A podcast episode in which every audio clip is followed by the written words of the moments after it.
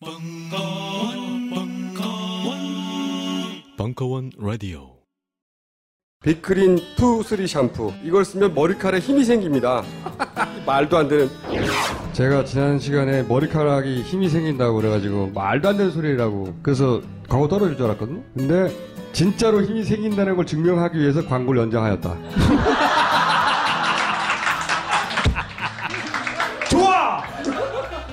그럼에도 많은 분들이 구매해 주셨습니다. 그리고 구매 후기를 통해 인정해 주셨습니다. 딴지마켓 재구매율 53%에 빛나는 빅그린 투쓰리 샴푸. 23일 후 변화가 없으면 100% 환불해드리겠습니다. 지금 바로 딴지마켓에서 확인하세요. 정세현 전 통일부 장관의 시국 강연. 대한민국 외교 안보사. 대북 정책의 시크릿. 일부 2016년 11월 22일 강연 네, 여러분 반갑습니다. 에, 뭐 이건 좀 너무 밝은데. 그렇지. 에. 이렇게 나를 서치라이트 비치듯이 비춰가지고 볼만한 그런 인물이 못 되기 때문에 좀 그 희미한 데서 보는 게 훨씬 낫습니다. 예. 뭐 사회자도 없고 혼자서 이렇게 저 한 두 시간 얘기하라고 그래서 제가 이 두 시간을 어떻게 때우나 음, 걱정이 됩니다. 왜냐하면 이 김어준 총수가 계시면은 어, 가끔 좀 분위기를 바꾸기 위해서 어, 재밌는 얘기도 하고 좀 웃겨주기도 하고 그러는데 이렇게 되면 혼자서 하다 보면은 음, 좀 분위기가 딱딱해질 수도 있고 쉽지 않을 것 같아서 걱정입니다. 처음에 나한테 이 강의를 그 요청하는 분이 우리 배상명 팀장이 한 15분 정도는 어, 뭐 기조 뭐 발언 비슷하게 좀 하고 그리고 그다음에 에, 청중석에서 질문을 받고 답변하는 식으로 해서 두 시간을 때워라 이렇게 이제 연락을 받았습니다. 그래서 먼저 한 15분 정도 제가 어, 이 통일 외교 안보 관련해서 몇 가지 꼭 좀 이거는 여러분들이 알았으면 좋겠다는 그런 얘기를 좀 하겠습니다. 지금 모든 남, 통일 외교 안보 문제가 북핵 문제에 걸려 있습니다. 그렇죠? 음.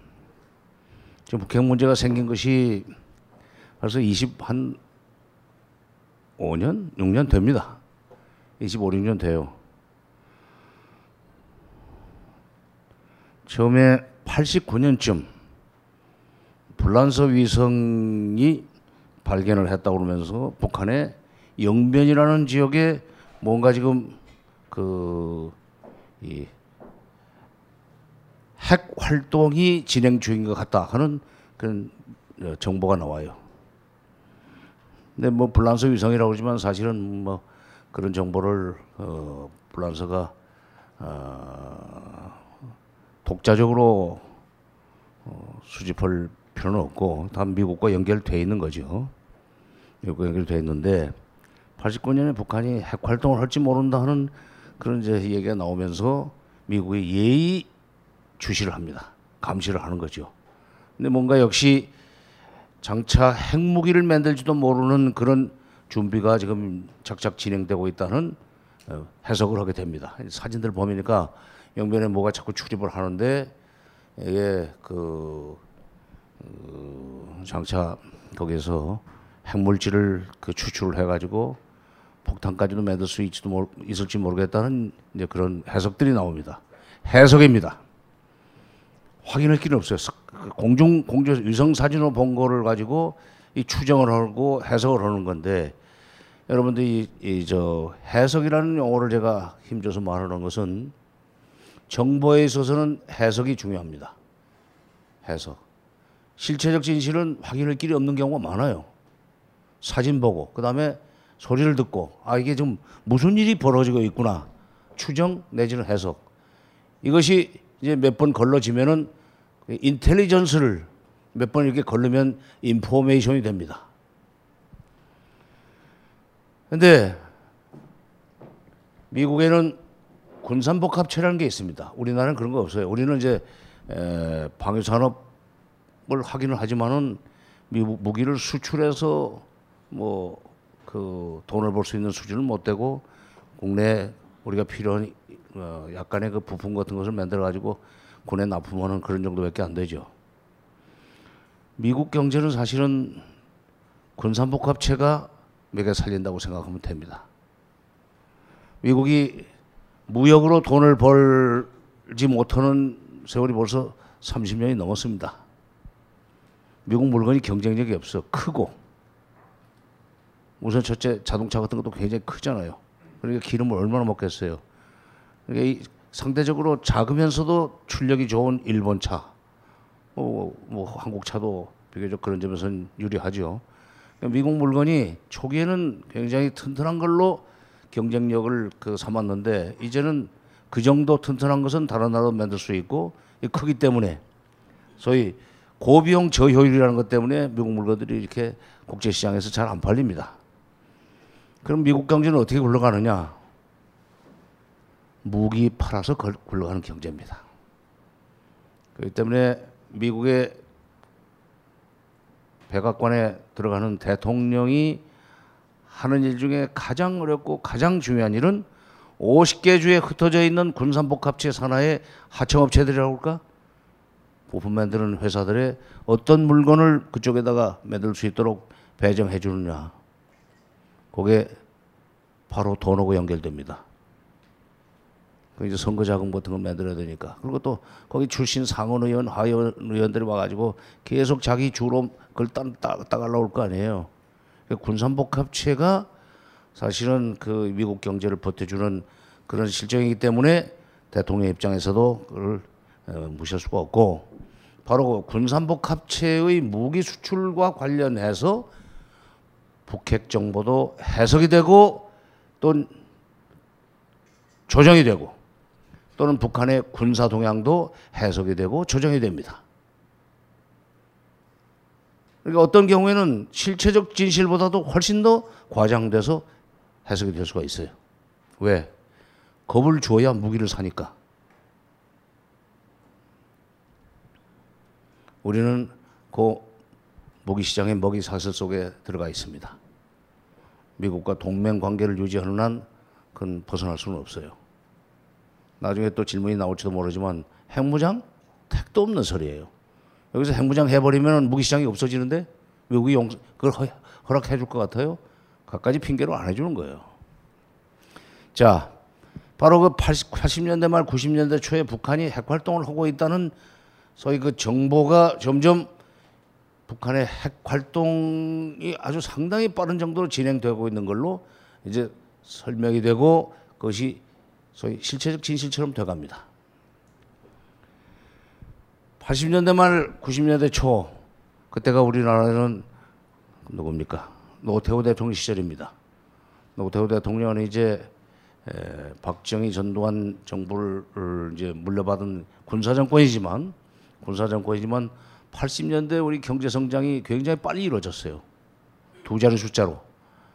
중국이 지난 한 7, 8년 이전까지 두 자리 숫자 경제 성장을 이뤘는데 두 자리 숫자를 이룩하면서 우리가 이렇게 잘 살게 됐습니다.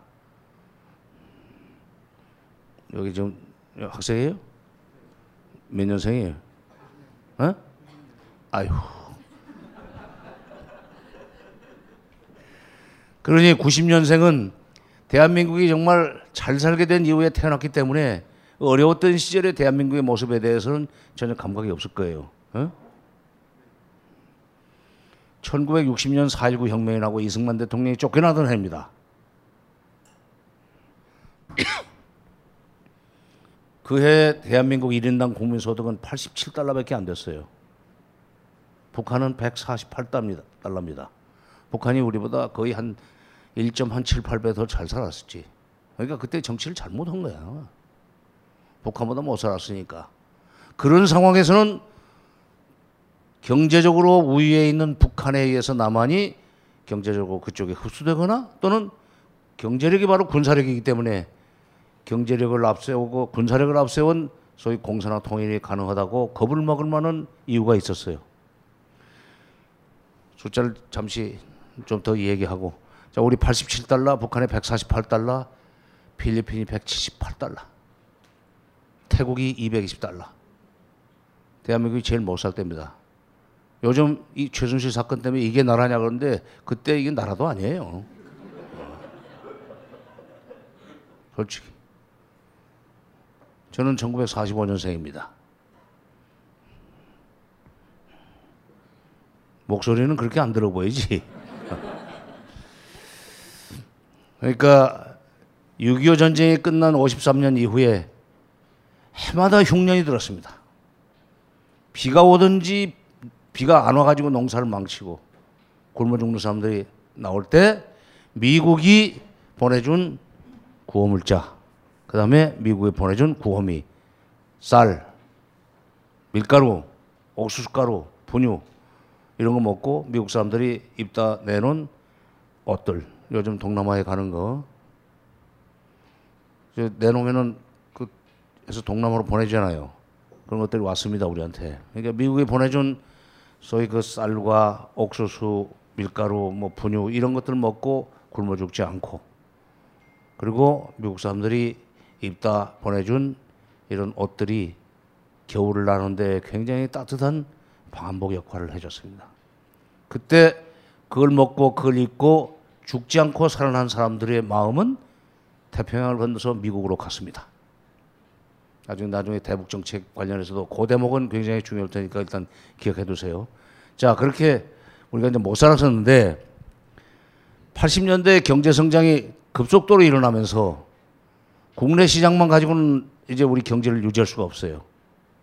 소위 국가 총생산 GDP를 높이고 1인당 국민소득을 높이기 위해서는 수출 시장이 필요한데 무, 무, 무역 시장을 무역을 많이 해야 되겠는데 기존의 무역 시장만 가지고는 안 되겠다 이거야.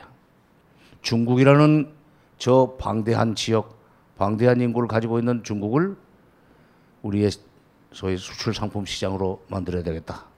그리고 소련도 그때는 소련입니다. 소련도 수교를 해서 뭐 수, 시장으로 삼을 수도 있지만 원자재를 싸게 사오는 그런 그런 그 이 관계를 설정해야 되겠다고 그래서 노태우 대통령은 북방 정책이라는 걸 추진하면서 소련 중국과 수교를 하려고 그랬습니다. 그때 노태우 대통령이 유명한 77 선언을 내놓는데 88년 7월 7일 날 올림픽을 앞두고 88 올림픽을 앞두고 88년 7월 7일 날 올림픽 어, 이77 선언이라는 걸 내놓는데 핵심은 이거예요. 우리가 소련 중국과 수교를 하고 싶으니까 그건 경제적인 이유입니다. 미국과 일본도 북한과 수교를 해달라. 그래야 우리가 마음 놓고 말하자면 장사를 해서 먹고 살겠다 하는 식으로 선언을 했는데 미국은 그건 귀등으로도 안 들었습니다. 뭔 소리냐? 저거 곧 없어질 나라다. 북한. 그러면서 이제 북한과 수교를 해달라고는 대한민국 쪽 동맹이지만은 대한민국 정부 특히 대통령의 그런 요구를 거절을 했습니다. 사실상 귀등으로도 안 들었어요. 그러고는 이제 미국이 제기한 것이 북한이 지금 핵무기를 개발하려고 하는데 너희들은 아주 저맘 편하게 무슨 남북 총리급 회담에서 뭐 합의서 만든다고 그러는데 그 그런 합의서만 만들지 말고 북한이 핵 활동을 하지 못하도록 묶어두는 그런 협정도 하나 만들어라. 미국의 일종의 그 요청이라고 그럴까 지시에 의해서 만든 것이 한반도 비핵화 공동선언이라는 겁니다. 그 한반도 비핵화 공동선언이 외형상으로 보면은 북한의 핵 활동을 못하도록 묶어두는 거지만 북한의 핵 활동을 못하게 하기 위해서 우리의 핵 주권도 포기하는 내용이 들어가 있습니다. 재처리도 못하게 돼 있고 북한은 못하게 하려니까 우리가 안 한다고 해야죠. 쌍방간에 다 재처리도 못하고 그다음에 핵무기를 뒤로올 수도 없고 핵무기를 사용할 수도 없고 뭐 여러 가지 비핵 발원칙이라는 게 있어요. 실험도 못합니다. 핵물질을 생산할 수 있는 실험도 못하게 돼 있어요. 그 비핵화 공동선언을 통해서 북한의 핵을 묶어뒀지만 우리 핵도 묶었습니다. 그래서 사실은 박정희 대통령 시절에 핵무기를 가질 가져보려고 그랬었어요. 근데 들켜가지고 저지당했지. 그 스토리를 조금 드라마틱하게 쓴 것이 무궁화 꽃이 피었습니다라는 소설입니다. 뭐 이휘소라는 사람이 뭐 실, 실존 인물인가 그건 모르겠는데 거기 보면은 뭐 그런 식으로 어 이제 얘기가 되고 있지만 그게 전혀 근거 없는 얘기는 아니에요. 박정희 대통령은 어, 자주국방이라는 것에 대해서 굉장히 강한 집념을 가지고 있었습니다.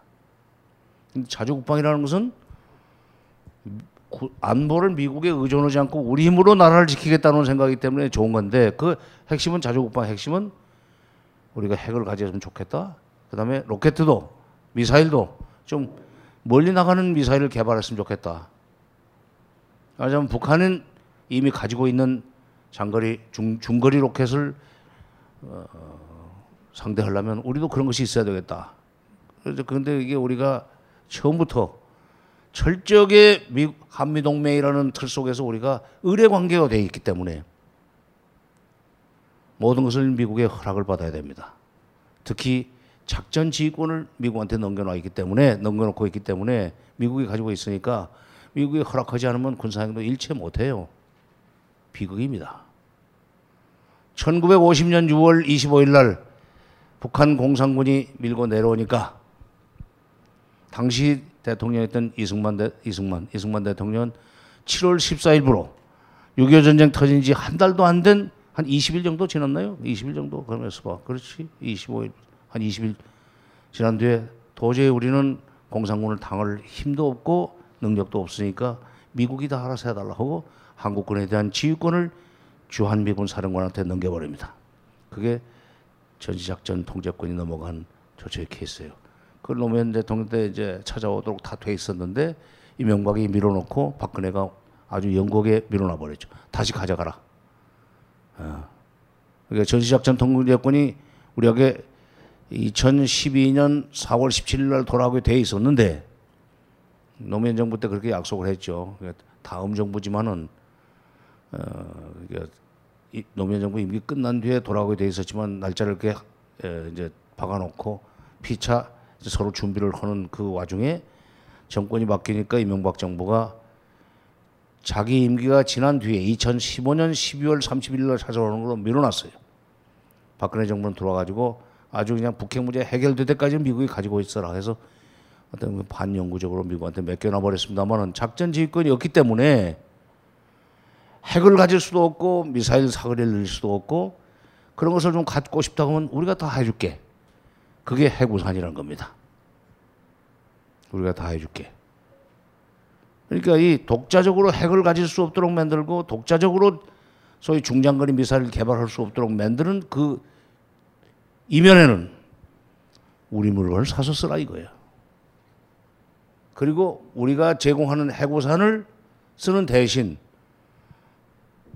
다른 여러 가지 새로운 무기 같은 것은 사라.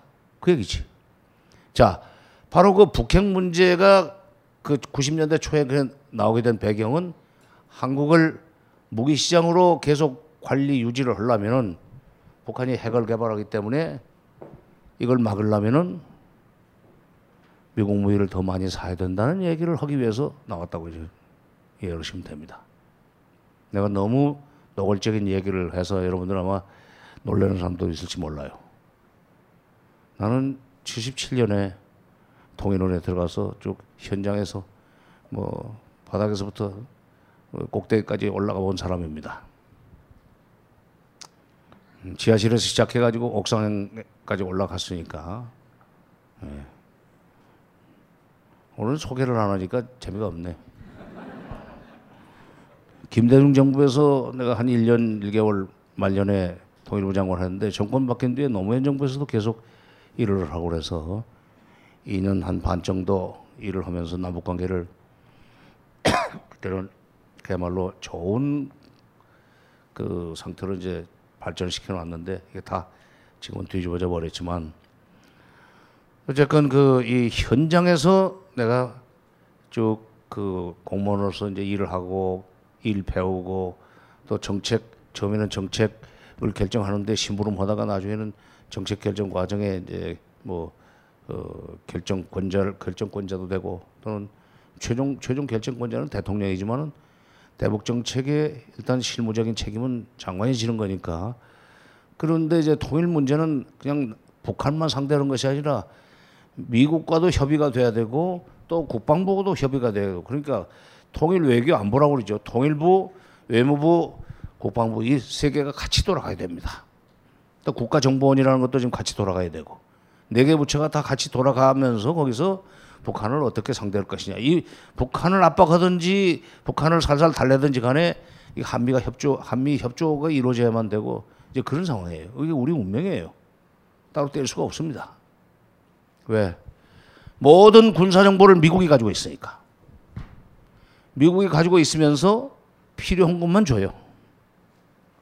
미일 동맹하고 한일 동맹은 격이 다릅니다. 나중에 한일 군사 보호 협정 얘기 때 또 할 기회가 있겠지만 미국이라는 나라가 지금 이스라엘에 파는 무기를 일본한테 다 안 팝니다. 돈 준다고 다 안 팔아요. 일본한테 파는 무기 한국에 다 안 팔아요. 동맹에도 가불병이 있어. 우리는 그렇게 아주 돈 주고 사는 것이련만 다 안 팔아줘. 그리고 정보도 일본한테 좋은 정보 우리한테 다 안 줍니다.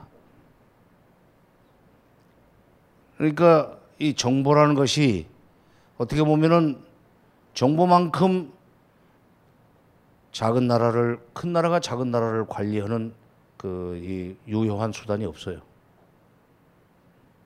여러분들 이제는 그런 얘기 아, 저이 믿지도 않겠지만 어릴 때는 말이죠. 어릴 때는 언니나 무슨 뭐 동네 형들이 동네 형이나 동네 아저씨 요즘은 아재라고 그러대 개그에서 아저씨들이 아주 겁주는 얘기를 하면서 저 모퉁이 가면은 비 오는 날은 꼭 귀신이 나온다. 뭐 이런 얘기 하면 진짜로 믿게 되잖아요. 또 근사하게 또 꾸며가지고 얘기를 하니까 믿을 수밖에 없는 상황을 설명해 가면서 누가 봤다고더라 누가 봤다 나도 체험했다 하면서 거기 갈 때는 꼭 나를 따라다녀라 나하고 같이 하면 괜찮다 그러면서 야 근데 배고픈데 밥 먹고 가야 되겠다 너 돈 있냐? 밥부터 우선 사라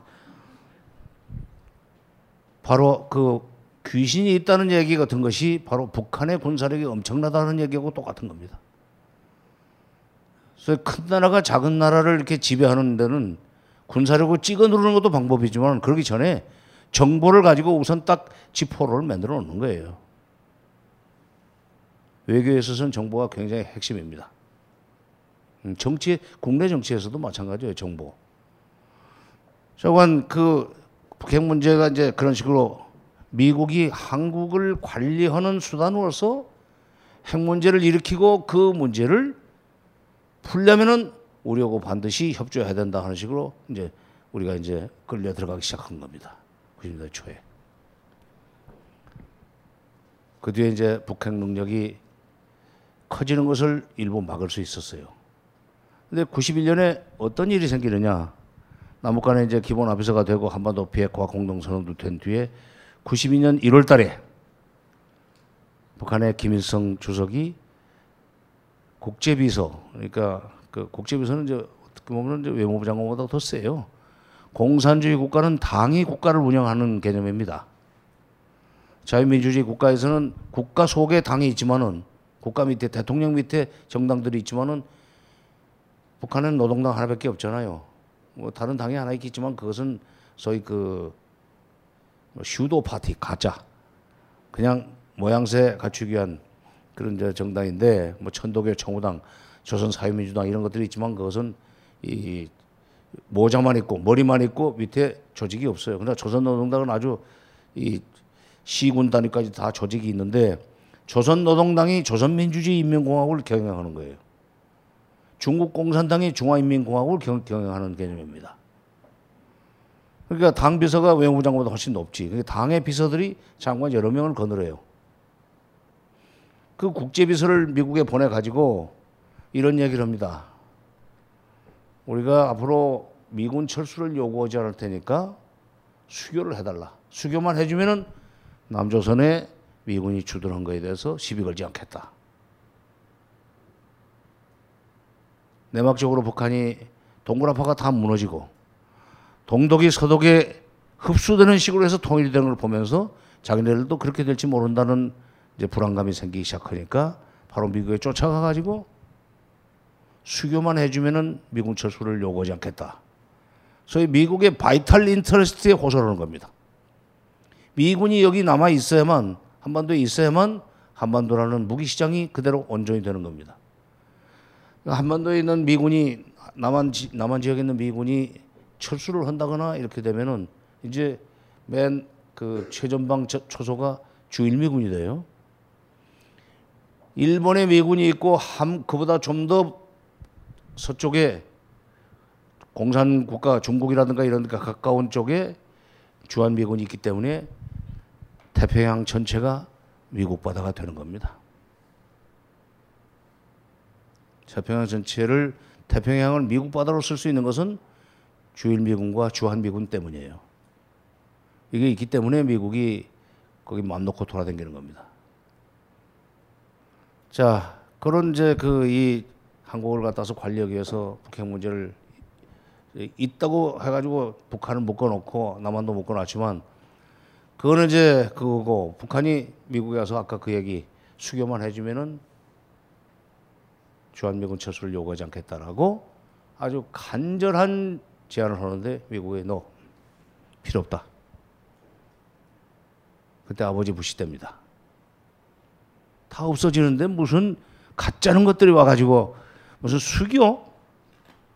조금만 해서는 없어져. 북한 붕괴론은 그때부터 나오기 시작합니다. 최순실이 처음이 아니에요. 음. 미제입니다. 북한 붕괴론. 북한 붕괴론이 나올 북한 붕괴론이 요- 돌아다니던 시절이기 때문에 북한의 미국의 대통령마저도 이 붕괴가 임박한 나라고 무슨 수교를 하랴? 라는 생각으로 북한의 그런 정말로 참 획기적인 그전에는 상상도 할 수 없었던 파격적인 제안을 거절해요. 그때부터 북한이 작심을 하고 아 미국이 우리를 결국은 없애려고 하는구나. 그러려면 미국이 우리를 건드리지 못하게 우리 체제를 붕괴시키려고 할 때 손을 못 대게 하려면은 우리도 너 죽고 나 죽자 하는 식으로 너 죽고 나 죽자 하는 식의 무슨 수단이 있어야 될 거 아니냐. 핵무기를 만들자. 이렇게 된 겁니다.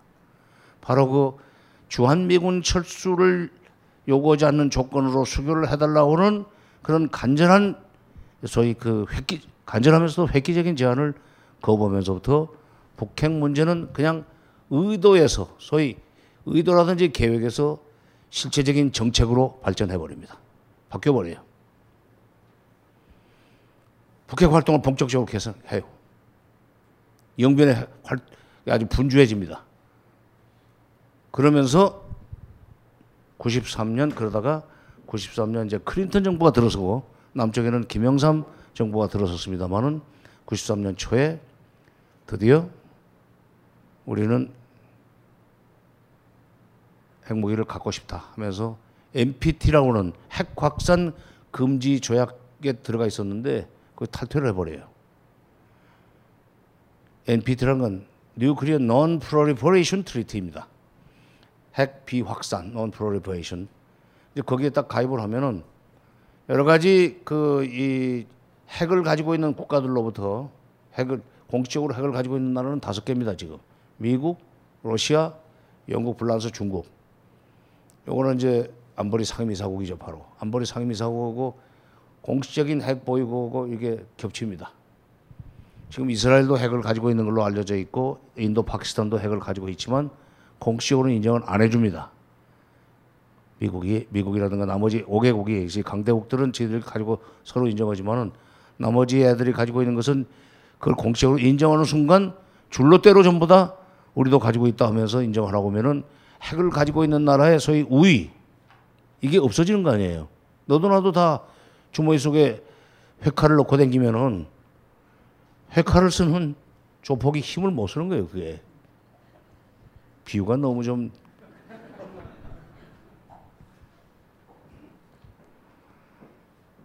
근데 국제 정치의 세계는요. 저는 대학에서 국제 정치학을 공부하는 사람이지만은 근사한 말로 하는 막 멋있게 막 비싼 옷도 입고 뭐 화장도 여러 개 하고 파티도 많이 하는 것이 외교의 세계지만 외교의 세계, 국제 정치의 세계는 조폭이 움직이는 거하고 똑같습니다.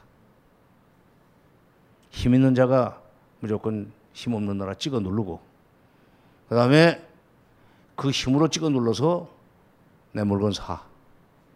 그다음에 심지어 무역 역조까지도 힘으로 찍어 눌러서 시정하려고 합니다. 86년에 그때 미국이 그때 미국 86년부터 미국이 무역에서 적자를 보는 그런 시대가 열리기 시작했어요. 지금 미국 무역은 절대적으로 적자입니다. 아까도 얘기했지만 그 미국 경제는 뭘로 굴러가느냐? 무기 수출로 굴러간다니까. 그거는 무역 수지 소위 기- 무역 수지 경상 수지에 잡히질 않아요. 그것은. 근데 미국은 무역 군산복 갑체가 운영하는 군수 공장들이 계속 커지면서 돌아가고 고용이 창출이 되니까 미국 사람들은 나쁠 거 없죠. 어. 지금 이제 그런 식으로 해서 그 이 무기 시장을 여기 요지를 하고 이제 그런데 이 북한이 핵을 가지려고 하는 것이 이제 에, 본격적으로 아 공개적으로 선언을 했어요. 93년에 3월 달에 3월 달에 시작을 하니까 그 NPT 탈퇴를 선언해 버리니까 이제 바로 그것은 NPT 탈퇴를 선언한다는 얘기는 이제 우리는 너희 무슨 뭐 이 핵 보유국들하고 그 이 상대 안 하고 우리 마음대로 우리 마음대로 핵을 이제 개발하겠다. NPT에 들어가 있으면 핵을 안 가지고 있는 나라는 원자력 발전이나 하고 그다음에 무슨 암 치료하는데 방사성 방사선 치료하고 그 그런 정도밖에 핵을 못 씁니다. 그래서 핵의 평화적 이용이라고 그러는데 나머지는 이제 군사적 이용이지만 평화적 이용을 어, 하는 거는 보장을 해주지만 NPT 체제에 들어오면 그러나 NPT 체제에 들어오면 그건 보장이 되지만 그 탈퇴하면은 이제 핵발전도 못하게 됩니다. 근데 북한은 이제 그, 그, 그 규제를 안 받겠다고 해서 뛰쳐나가요. 그러자 미국이 바로 북한과 협상을 합니다. 협상을 해가지고 도대체 왜 그러냐? 왜 그러냐? 뭘 해주면 너희들이 이제 핵을 그, 그 핵무기를 개발 안, 하겠느냐? 아니 수교해달라고 하는데 무시하지 않았느냐? 수교해달라. 그 다음에 그동안에 6.25 전쟁 이후에 계속 당신네가 우리를 압박하고 틀어막고 해가지고 솔직히 우리 좀 못 산다. 어? 한때는 우리가 남쪽보다 잘 살았는데 우리가 제재받고 소위 그 봉쇄당하면서 무역도 제대로 안 되고 못 사니까 좀 경제적으로 지원해달라. 미국이 오케이 그럼 그거 해주면 되는 거지. 아, 그러면 내가 핵을 가질 필요 없지. 그래서 약속이 된 것이 94년 10월 21일 날 체결된 제네바 기본 합의라는 겁니다. 기존의 기본 합의의 내용은요. 미국 간에 한 거예요. 한국은 끼지도 못했어요. 왜? 북한이 핵카드를 가지고 받아내려고 하는 것은 핵카드를 가지고 핵카드를 왜, 핵을 왜 개발하느냐? 지금 많은 사람들 특히 보수적인 생각을 가지고 있는 분들은 북한이 핵무기를 핵폭탄을 가지고 그걸로 우리를 협박을 해서 또는 우리한테 쓸 거고 그렇게 해서 우리를 공산화 시키려고 그런다 그런 식으로 알고들 있고 그런 얘기를 아주 멋있게 탁 텔레비에 나와서도 얘기하는 사람들이 있어요. 점잖은 사람들이 국회의원도 지내고 장관까지 지내는 사람들도 그런 얘기하는 사람들이 있습니다. 근데 북한이 핵을 가지고 미국과 빅딜을 하는 과정에서 미국의 북한의 번짐이 나온 거예요. 수교. 수교는 뭐냐? 미국이 북한을 없애지 않겠다는 약속입니다. 수교하고 나면은 그렇게 쉽게 얘기해서 무슨 비밀 공작으로 정권을 붕괴시키거나 체제를 전복시킬 수 있는 그런 여지가 없어지는 거죠. 체제가 보장이 되는 겁니다. 수교는. 그러니까 그 미군 철수를 요구하지 않을 테니까 수교해달라는 얘기를 거절당한 뒤에 이제 핵 가지고 본격적으로 핵을 개발하려고 그러니까 미국이 에, 다급해져 가지고 협상을 끝에 그걸 들어주기로 했어요. 수교. 수교 협상을 그러니까 북한이 핵 활동을 중지하면 그로부터 3개월 이내에 수교 협상을 시작한다. 협상을 시작하면은 언젠가 결론이 날 거 아니에요. 두 번째. 경제 지원을 해달라고 하는데 무턱대고 돈을 줄 수는 없고 다른 걸로 좀 도와주겠다. 그랬더니 그 사람들이 우리가 전기가 급하다. 전기가 급하다. 그동안에 핵발전소도 우리가 만들려고 했던 이유는 전기가 부족해서 그러는데 이 전기라는 게 이게 산업의 쌀입니다. 아, 산업의 산업의 에너지요. 산업을 발전시키려면 전기가 있어야 되잖아요. 음, 산업에 싸는 저이 저 그 철강이지 철강.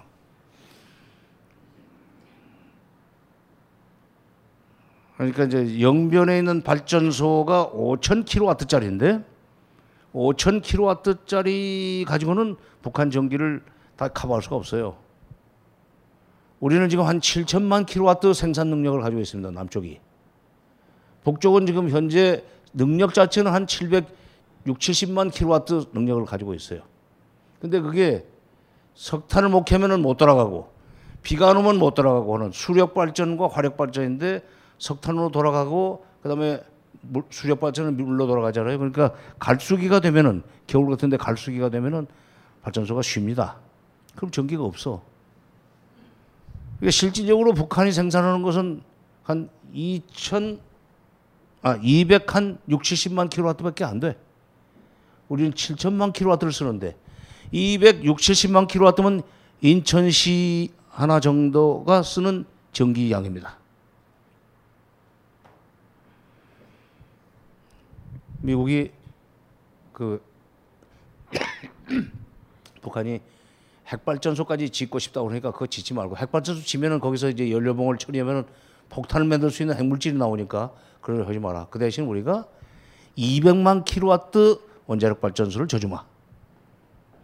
260, 70만 킬로와트밖에 전기 생산을 못 하는데 200만 킬로와트 전기를 생산할 수 있는 원자력 발전소를 줘준다고 하면 그야말로 그건 빈집에 황소 들어가는 겁니다. 나, 나쁘지 않지. 그 정도 해준다면 우리가 핵을 영원히 포기할 수도 있다. 해가지고 이제 북한을 설득을 해서 북한이 핵을 핵 활동을 안 하기로 약속을 했고 그게 이제 계속 지켜집니다. 약속이. 수교는 못했어요. 근데 북한은 수교는 언젠가는 될 거고 하여튼 전기라도 들어올 수 있으면 우리는 뭐 나쁘지 않다 해가지고 전기 발전소가 아니 그 발전소 짓는 동안에도 굉장히 협조적으로 했었습니다. 근데 재밌는 것은 발전소를 져주기로 해놓고 돈은 우리 보고 70% 대라고 그러더라고요.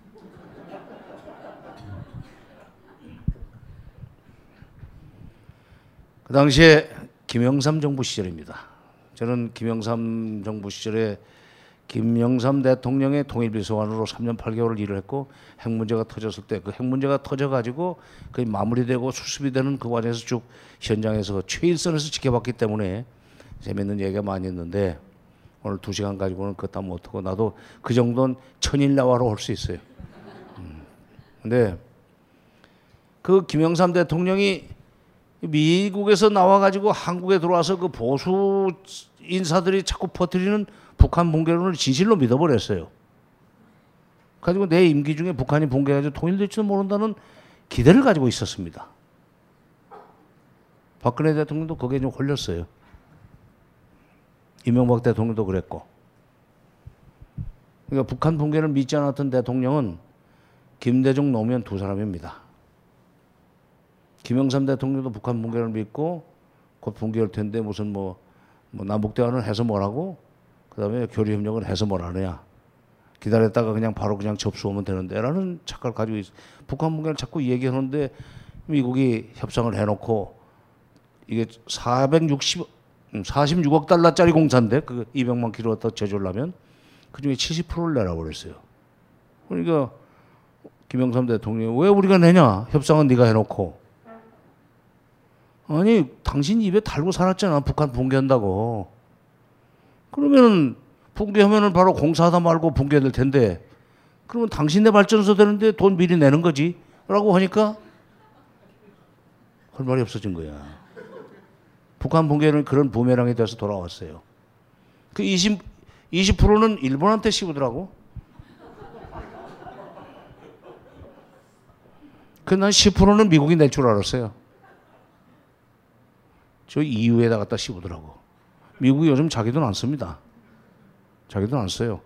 판매 안 들어놓고 왜 스폰서 구해가지고 밥 사게 하는 거 있잖아. 그게 수단이지. 그 힘이 있어야 하는 짓입니다. 힘이 있으면 그렇게 돼요. 내 돈 안 쓰고 뭐 하는데 좋은 일이니까 돈 내시라고.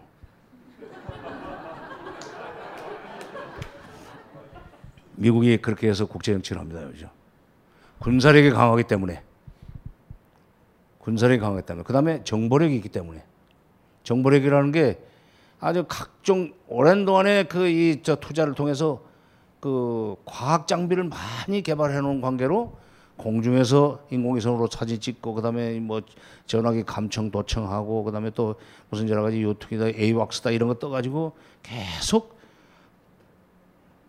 소위 상대 국가의 그 군사 상황 같은 것을 사진을 찍고 소리를 듣고 해가지고 그런 걸 이제 잘 정리를 해서 딱 군사력에 이 정도 됐다. 그걸 탁 매긴단 말이야.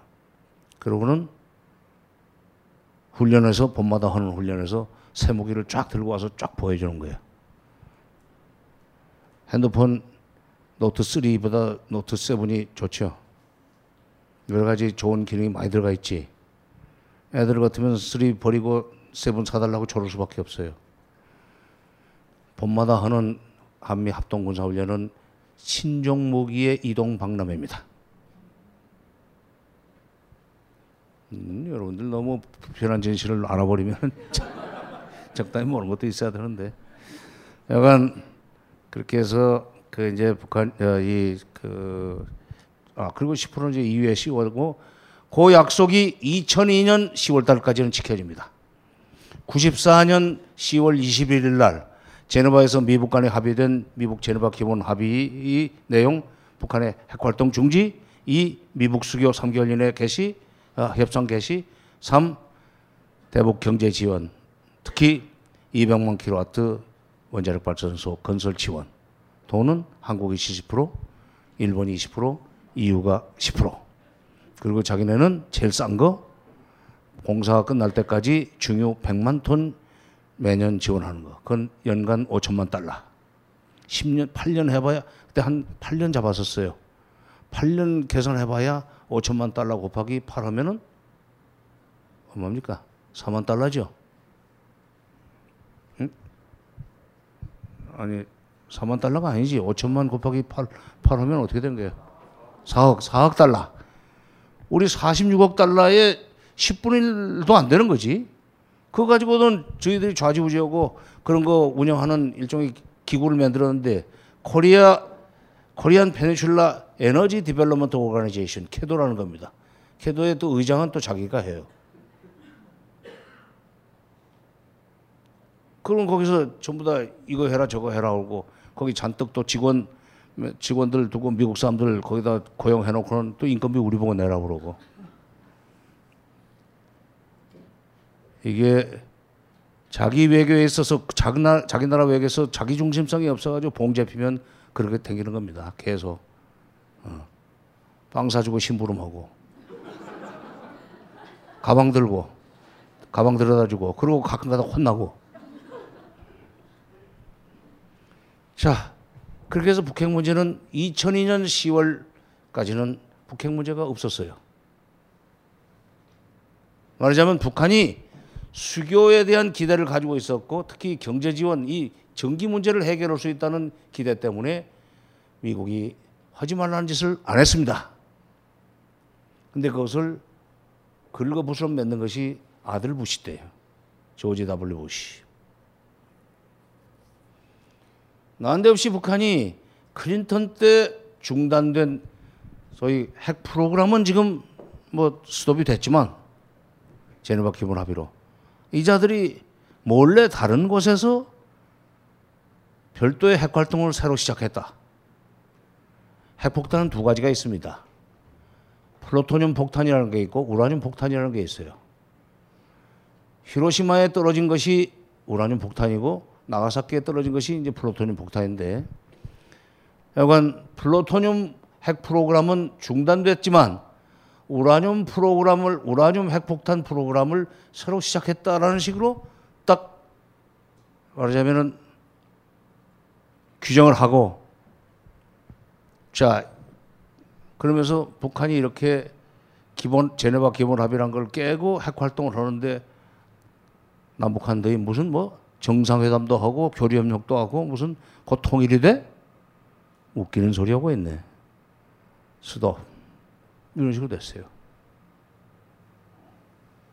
그때 진짜 참 그거 아마 그런 식으로 간섭 들어오는 거 전부 다 일일이 요즘 최순실 사건 보고 오듯이 신문에 막 터지듯이 정부에서 얘기했었으면 아마 우리 국민들이 다 슬퍼서 죽었을 겁니다.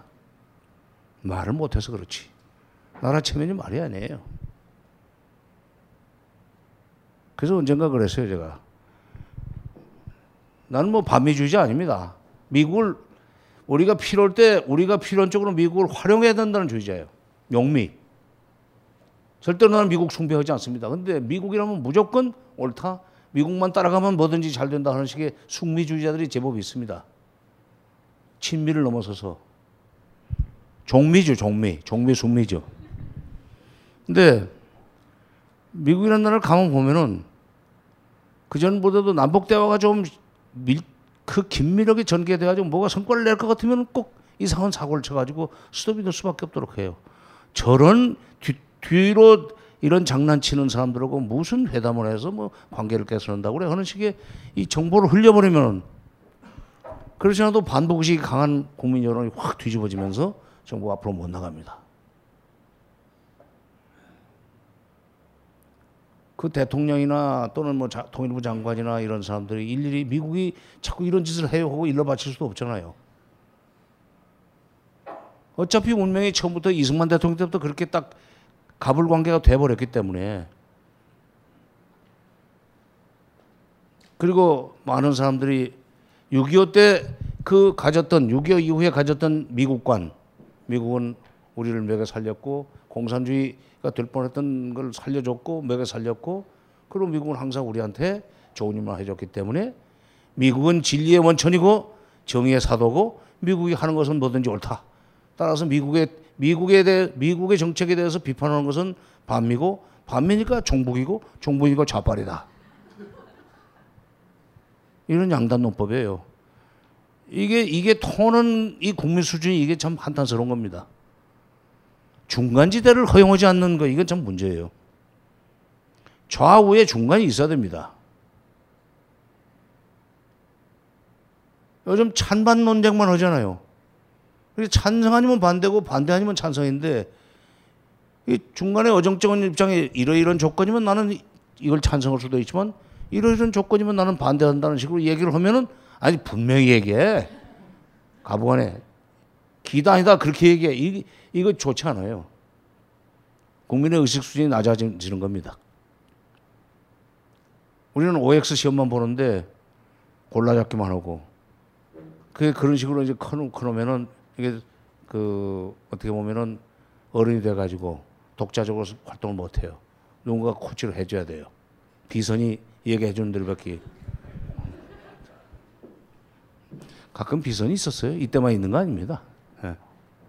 대통령의 귀를 잡고 있는 사람들 밖에 이- 있어요. 가끔. 참 안에서 이제 관료들은 참 죽어라고 이래가지고 건의해서 국가 정책으로 채택될 때쯤 되면 싹 뒤집어지는데 가만 보면 밖에서 작용한 거예요. 근데 전혀 비과학적인 추측과 상상에서 나온 얘기들이 오히려 쌈박하게 들리거든. 불량식품일수록 맛있어 보이잖아. 응?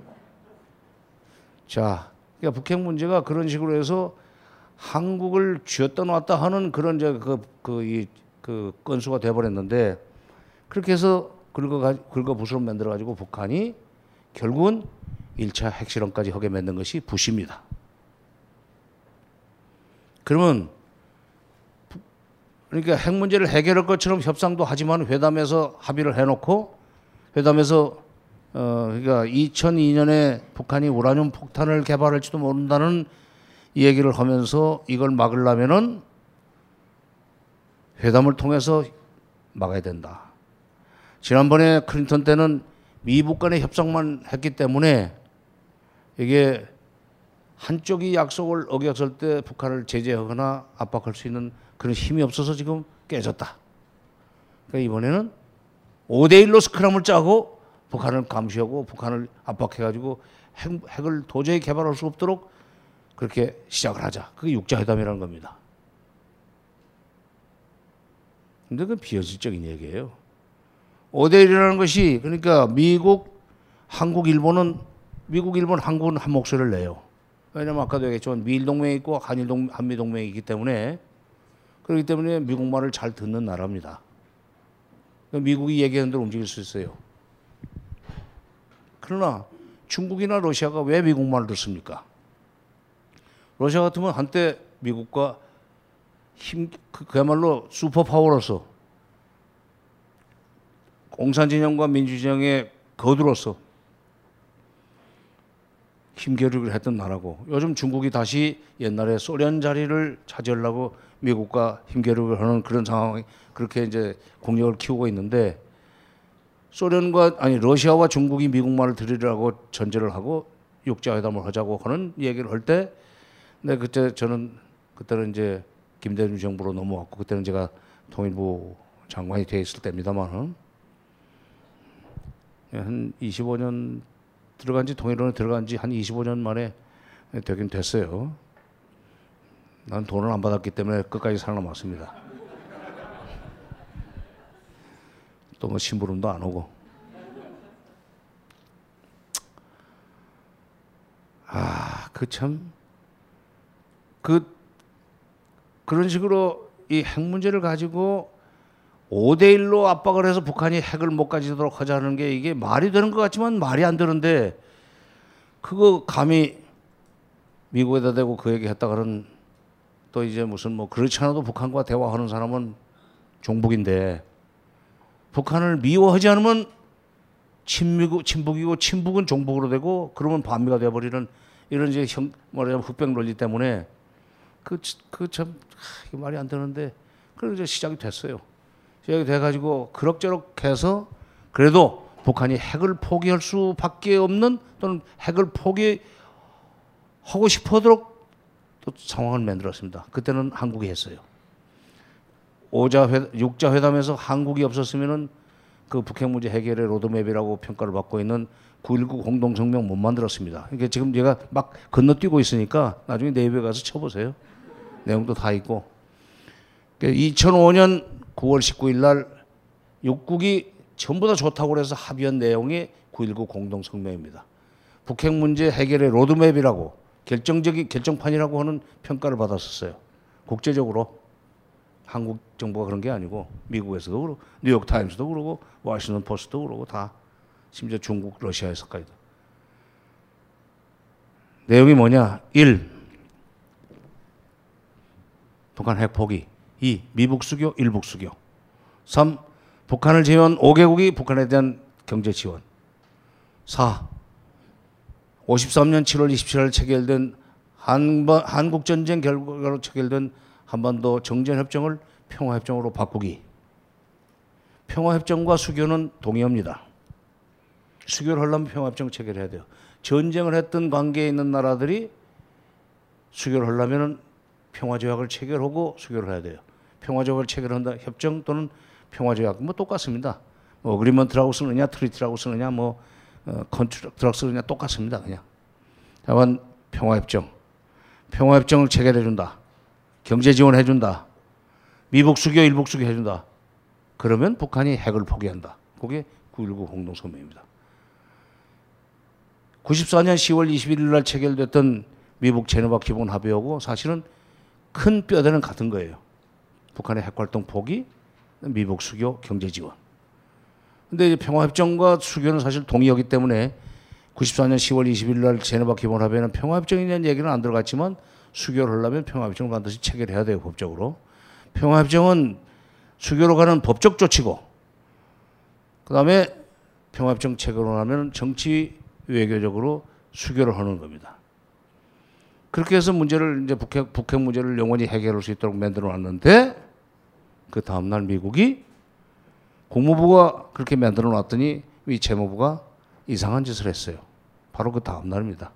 북한이 그동안에 위조지표를 그려가지고 2,500만 원 달러나 되는 돈을 마카오에 있는 방코델타 아시아라는 데다 제금을, 저금을 해놓고 그걸 살살 빼다가 와인 사 먹고 무슨 달러로 만들어 가지고 찾아 들어가서 간부들 무슨 생일 선물로 주고 그런다. 통치자금으로 쓴다. 이걸 내주면은 BDA는 미국과 이제 거래 못한다 하는 식으로 딱 엄포를 놓으니까 BDA는 BDA대로 돈을 내줄 수가 없지.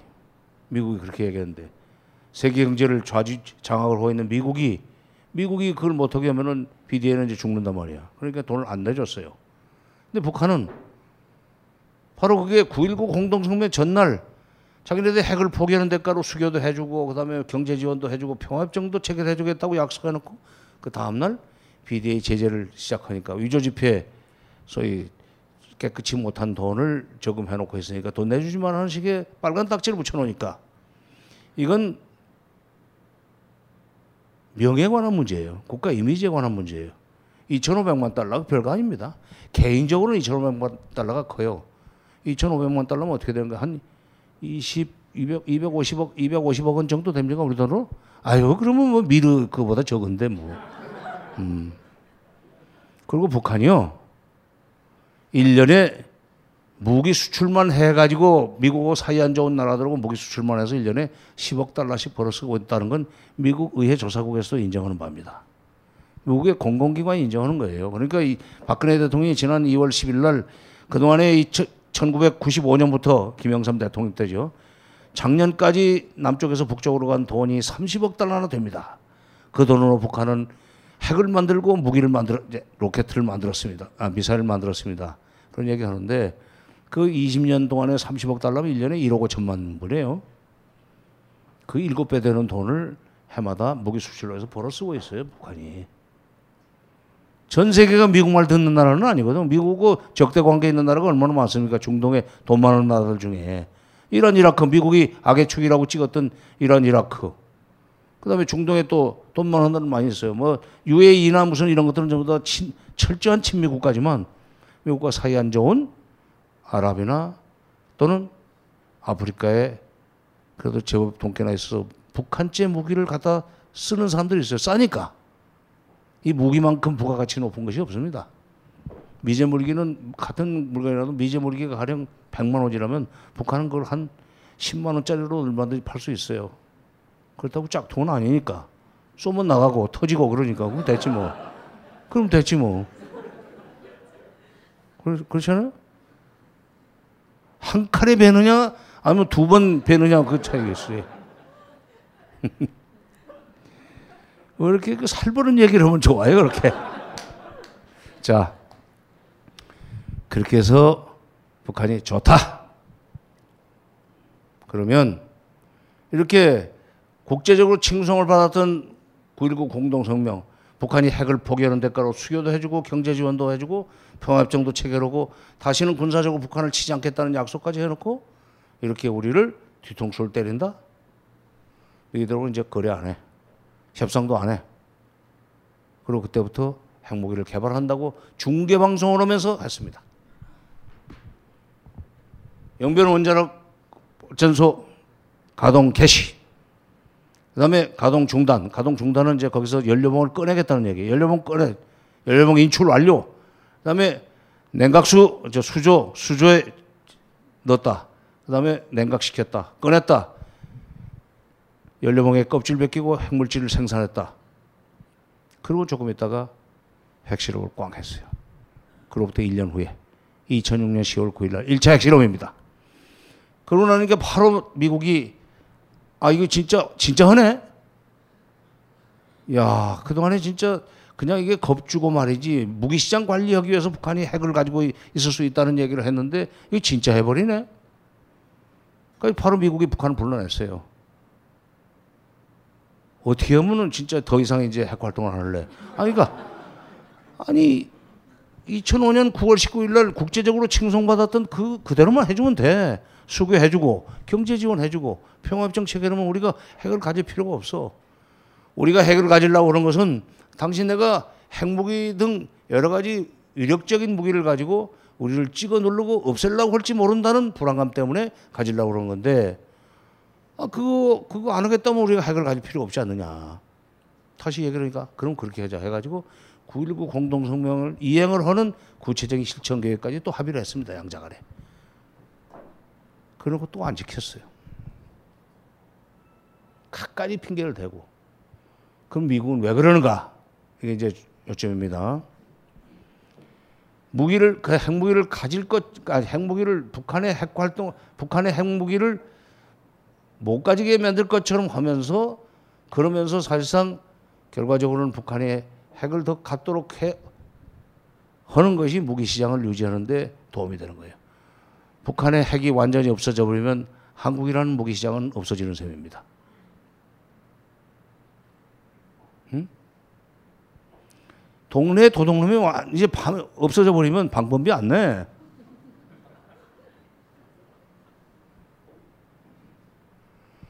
그 원리예요. 더구나 2010년대로 넘어오면서 또 이제 미국도 정권이 바뀝니다만 오바마 정부로 넘어오면서 중국이라는 나라가 굉장히 군사적으로 막강한 힘을 가지기 시작하면서 이 동아시아 지역에서 미국이 2차 대전 이후에 수립해놨던 군사적 지배권, 그 다음에 정치 외교적 지배권을 자꾸 잠식해 들어오면서 나눠 쓰자고 하는 식으로 나온단 말이야.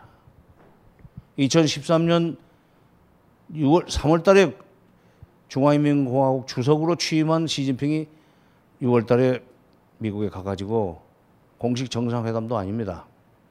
캐주얼 미팅에서 오바마를 만나가지고 별장으로 찾아갔으니까 공식 회담은 뭐 이제 뭐 백악관에서 하든지 뭐 와싱턴에서 되는 거 아니에요? 가서 겁나는 소리를 했어요. 오바마가 아주 시진핑이 우리는 이제 대국이 됐으니까 우리가 2등 아니냐. 경제적으로도 2등이고 군사적으로도 2등이니까 우리는 무시하지 말고 우리를 대국 취급해달라. 음. 근데 과거에 미소 대결 시대에는 소위 경쟁적이고 서로가 서로를 찍어 누르려고는 그런 식의 경쟁 관계 있는 대국 관계였지만 우리는 협조하자. 그걸 이제 신형 대국이라고 그랬어요. 신형 대국 관계를 어, 유지 관리해 나가자. 그 얘기는 뭐냐면은 내가 아직은 힘이 모자라니까 모자란데 내 힘이 완전히 클 때까지는 우리 좀 사이좋게 지내자. 그래가지고 내가 너를 완전히 한 방에 날릴 수 있으면 나는 그때는 너하고 맞먹겠다 하는 얘기예요. 아직은 2등인데 2등과 1등 차이가 좀 있으니까 그 격차가 좁혀질 때까지는 나도 조금은 함부로 너한테 대들진 않겠다. 그런 얘기 했었어요. 그러면서 더 놀라운 얘기를 했어요. 태평양은 미국과 중국이 나눠서도 충분할 만큼 넓다. 그러면서 미국이 그 얘기를 하고 나니까 미국이 아, 큰일 났다. 중국을 군사적으로 견제하기 위해서는 뭐든지 해야 되겠구나. 그러려면은 중국을 군사적으로 견제할 수 있는 명분은 어디서 나오느냐? 중국 그 자체에서 되면 안 돼요. 핑계를 어디서 잡느냐? 북핵입니다. 북한이 핵을 가지려고 그러는데 북한이 핵을 가지려고 그러는데 중국이 방치하고 있으니까 이게 자꾸 북한이 핵을 가질 수 있게 되는 거 아니냐. 핵 능력이 자꾸 고도화되는 거 아니냐. 그게 지금 4차, 5차 핵실험까지 하지 않았느냐. 그게 미국 사람들이 가지고 있는 기본적인 소위 그 일종의 철학입니다. 심지어 트럼프까지도 오바마 정책을 그렇게 비판하면서도 오바마 정부 때 썼던 중국 역할론, 중국 책임론, 북핵 문제 해결 과정에서 중국의 책임론을 그대로 답습을 하고 있어요, 지금. 그 얘기는 북핵 문제를 해결해야 될 책임이 있는 중국이 해결하지 않으니까 결국 북핵 문제를 해결하기 위해서 이 동아시아 지역의 군사력을 강화시켜 나갈 수밖에 없다. 일본의 자유대 해외 출병은 그래서 허락이 된 겁니다. 작년 12월 아니 작년 4월 28일 날 아베 수상이 가가지고 총리가 가가지고 미국하고 미일 그 신안보 협력 협정이라는 걸 체결했는데 소위 자위대 해외 출병을 미국이 허락을 해줘서 그 전에는 안 됐어요. 자위대 self defense 누가 와서 일본을 치면 그때 그냥 정당방위로 일본 열도 안에서만 저항을 할 수 있게 하는 게 전수방위라는 거예요. 못 나갑니다. 근데 원래 국군이라는 것은 영어는 defense, 소위 army, army는 defense가 기본이지만은 방위가 기본이지만 상대방이 나를 칠 것 같다고 하는 생각이 들면은 사전에 견적에서 멀리 나가가지고 그걸 뭐 군사적으로 저지를 시키거나 할 수 있는 거 아니에요. 응? 일본 그거 뭐 어떻게 돼 있어요? 2차 대전에 이제 전범 국가로 패전을 했기 때문에 전범 국가가 된 뒤에 일본 군대는 절대로 밖으로 못 나간다. 자유만 할 수 있다. 셀프 디펜스만 한다. 다른 나라가 와서 일본을 치면 그때 그 방어하는 거. 그때는 일- 미국도 도와준다. 그런데 바로 이제 작년 4월 달에 일본 군대의 해외 출병이 가능해지도록 만든 것은 중국을 견제하기 위한 것입니다. 일본 군대가 이제 동진화 해도 갈 수 있고 미국과 같이 움직인다는 핑계만 댈수 있으면은 남중국 해도 갈 수 있고 심지어 저쪽 중동 지역에까지도 일본 군대는 갈 수 있습니다. 바로 그걸 위해서 일본의 우경화를 미국은 지금 눈 감아주고 있는 거예요. 과거사 문제 같은 거 가지고 자꾸 한국이 시비 거는 거 그거 가지고 자꾸 일본을 괴롭히는 거에 대해서 그전에는 너희들끼리 잘 해결해 그러는데 요즘은 아니 뭐 그런 걸 계속 물건 들어지는가 하는 식으로 해가지고 일본 편 들어주고 그 바로 대표적인 것이 작년 12월 28일 날 위안부 문제를 그냥 정적적으로 봉합해 버린 겁니다.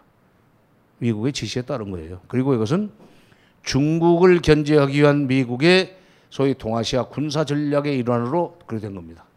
소위 대중국 견제를 위한 MD 체계 구축, 사드 배치.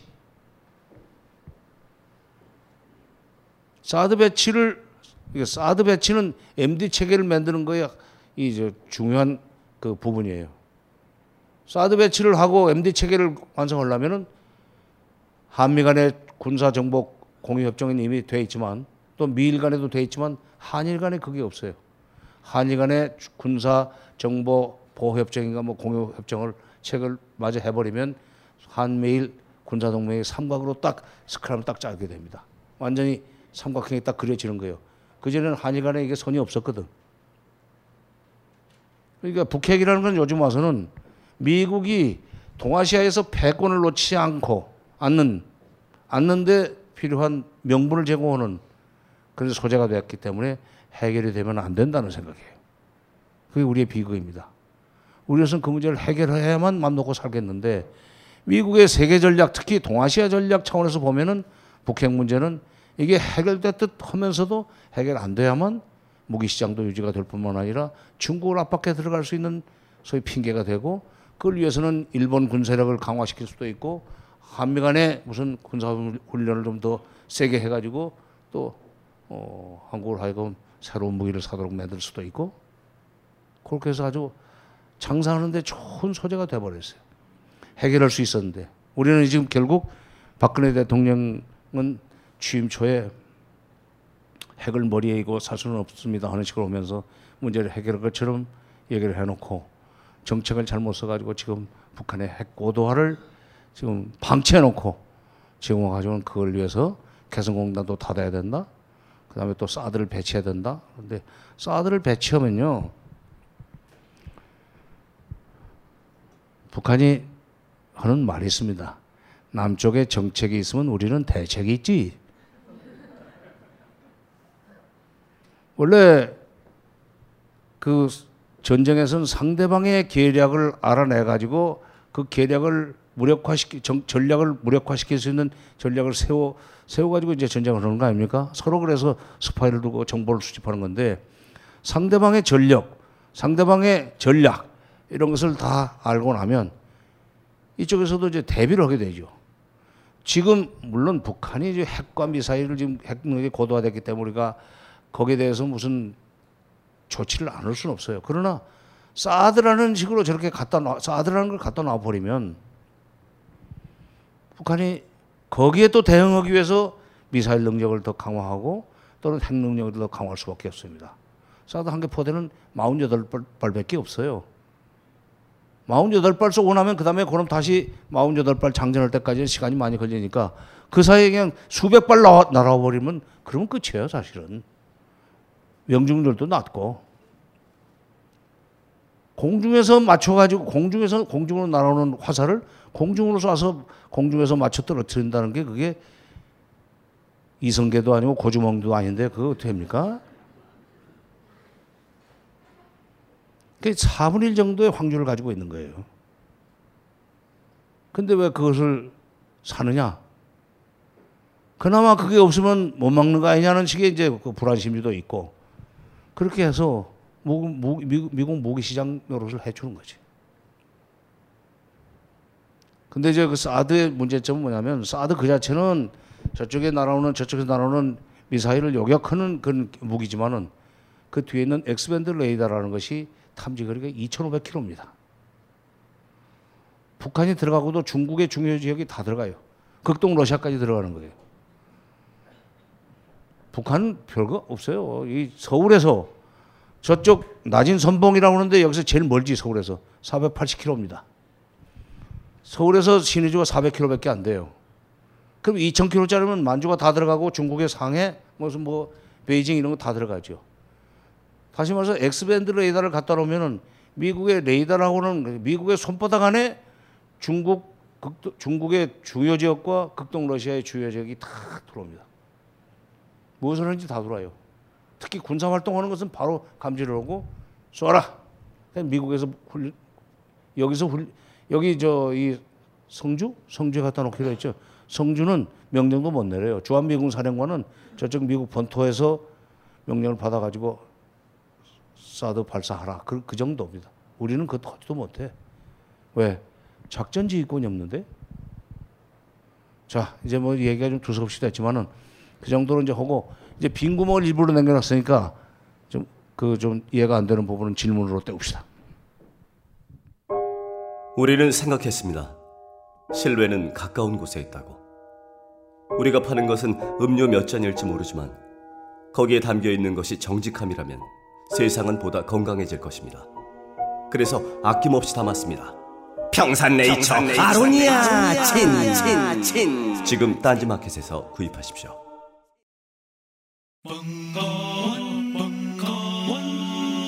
벙커원 라디오